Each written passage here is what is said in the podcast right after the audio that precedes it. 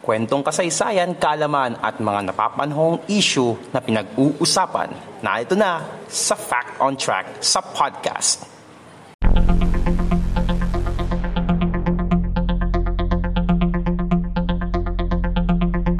Fact on Track sa podcast.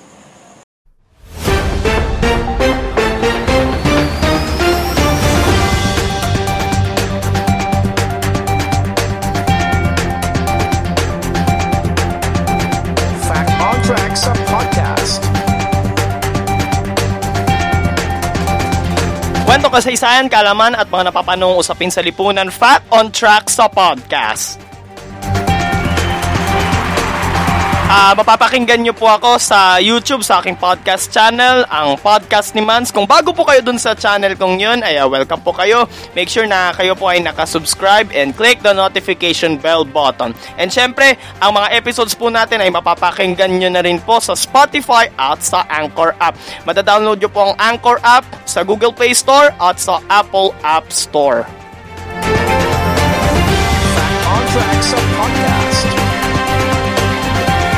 So, gaya ng naging announcement ko nung previous episode, meron tayong bagong series. Ito ay tungkol sa mga kaganapan sa kasaysayan ng Pilipinas na nangyari sa petsang August 21. So, two-part series po ito. So, sa part 1 ng ating serye, pag-usapan natin ang nangyaring pambobomba sa Plaza Miranda noong August 21, 1971. So, tara po, pag-usapan po natin yan. Ano nga ba nangyari doon sa ah, sa Plaza Miranda at ah, may naganap na sabugan doon and sino nga ba ang responsable sa trahedyang yun. So, simulan natin ngayon yan mga kapodcast. Ating balikan ang mga kwento ng kasaysayan dito sa Fact on Track.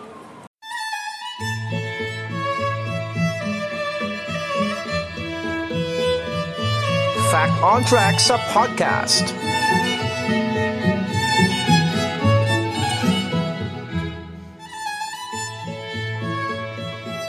So, ang unang tanong natin dito mga kapodcast, saan nga ba matatagpuan ang Plaza Miranda? Matatagpuan ang Plaza Miranda sa harap ng simbahan ng Quiapo sa Maynila. Isinunod ito sa pangalan ng naging Secretary of Treasury na si Jose Sandino E. Miranda. Naging Secretary of Treasury siya mula taong 1833 hanggang 1854. Sinimulan nitong buksan sa publiko ni dating Manila Mayor Arsenio Lacson noong 1961. Bilang sentro ng politika, nagsilbi itong tagpuan ng mga realista mula dekada 70 hanggang dekada 80. Dito rin idinaraw sa mga meeting de avance o yung mga campaign rallies ng mga politikong tumatakbo noon tuwing halalan.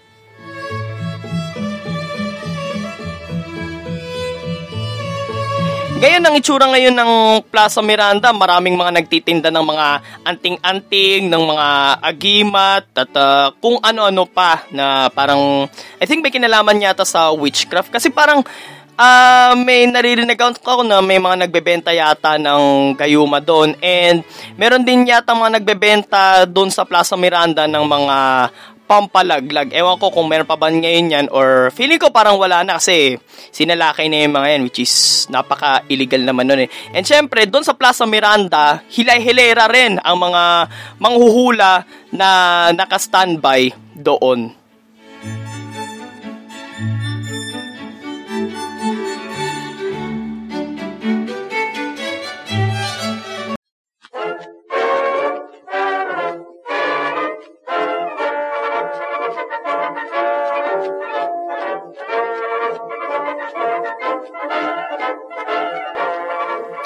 Gabi ng August 21, 1971, idinaos sa Plaza Miranda ang campaign rally ng Liberal Party. Pinangungunahan ito ng walong senatorial candidates ng Liberal Party at ng mga tatakbo noon sa lokal na pamahalan ng lungsod ng Maynila. Ang campaign rally na ito ay dinaluhan ng humigit kumulang 4,000 katao.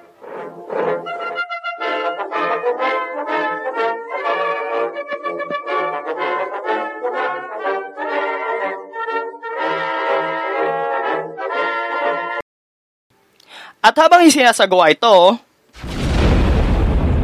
dalawang granada ang ibinato sa bandang entablado at doon na ito sumabog.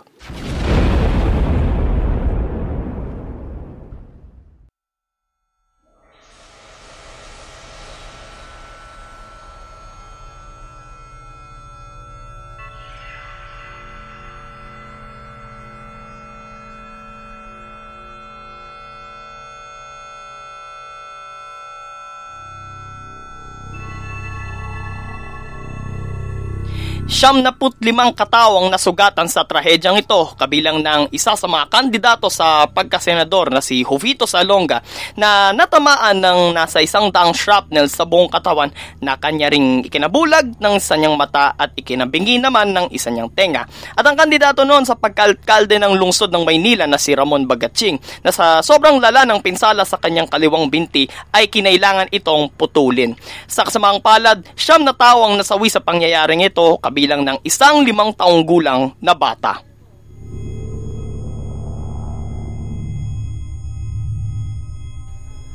Nalala ko napanood ko yung kwento noon ni dating Senator Jovito Salonga. Siya kasi yung may pinakamalalang injury nung nangyari itong tragedy na ito. Ang pinakamalalim niyang tama eh nasa bandang dibdib which is uh, baon na baon yung isang shrapnel doon. And uh, may mga natitira pang mga maliliit na shrapnel na nakabaon pa sa loob ng katawan niya na hindi na nakuha pa hanggang sa namatay siya noong 2016. And ito naman si Ramon Bagatsing, uh, kahit na uh, disabled na siya kasi uh, yun nga kaya nga sabi ko kanina, uh, naputol nga yung sanyang pa dahil nga sa uh, naging injury nga niya noon. Pero fortunately, nung taon din yun ay nanalo siya as Manila Mayor. So, binansagan siyang the incorruptible dahil nga sa kanyang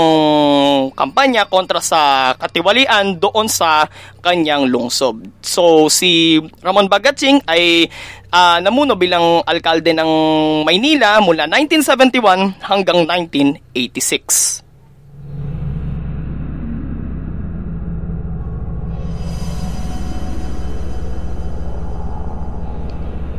Ang pambobomba na ito sa Plaza Miranda ay ibinibintang ng Liberal Party kay dating Pangulong Ferdinand Marcos bilang pasimulo, pasimuno ng insidenteng ito.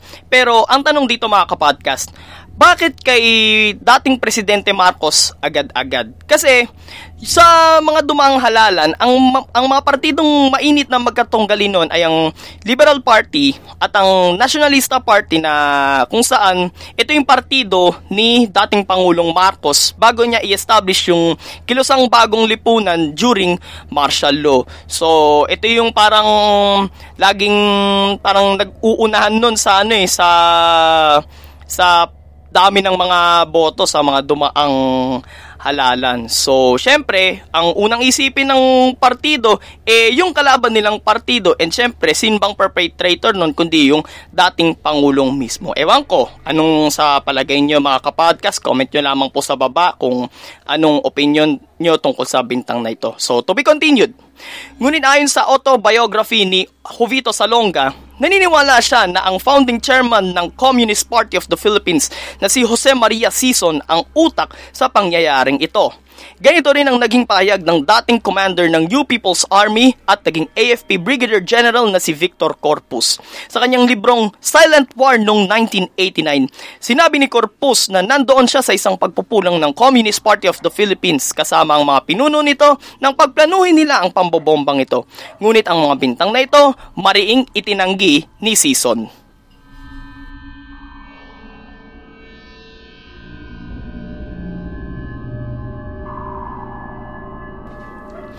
Ibinintang din ni dating Pangulong Marcos sa mga komunista ang pangyayaring ito. Itong nagtulag sa kanya upang suspendin niya ang writ of habeas corpus. So ano nga bang writ of habeas corpus mga kapodcast?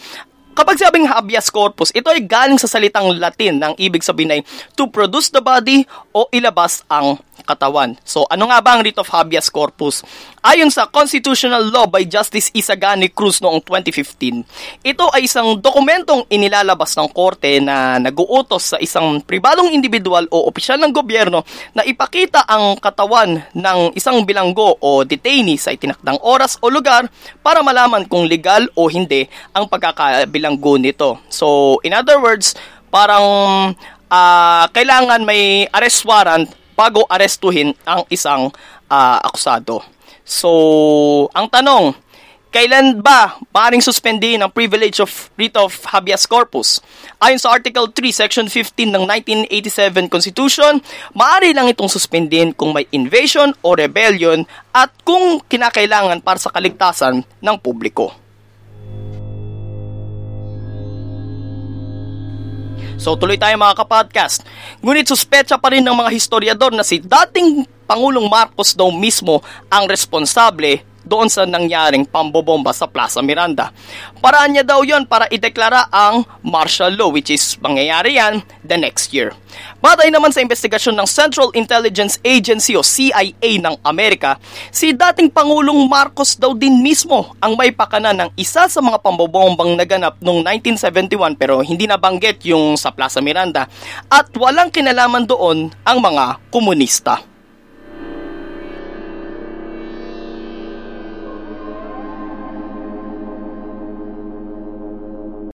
Fact on Track sa podcast.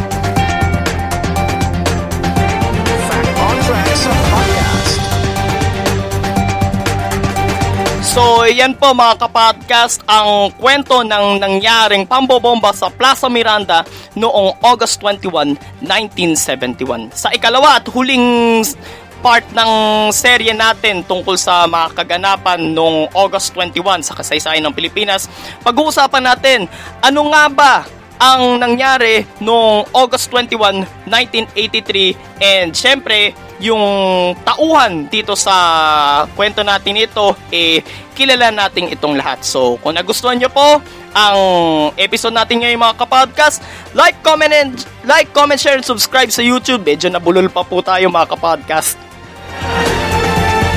Like, comment, share, and subscribe sa YouTube and mapapakinggan nyo rin po ako sa Spotify at sa Anchor app. So, i-download nyo po ang Anchor app sa Google Play Store at sa Apple App Store. Maraming salamat po sa inyong pakikinig sa Fact on Track sa podcast. Ito po si Mans. Uh, stay safe po. Uh, stay, ho stay at home. Kung walang gagawin sa labas, manatili na lang po sa ating mga tahanan. God bless everyone. God bless the Philippines. Purihin po ang Panginoon.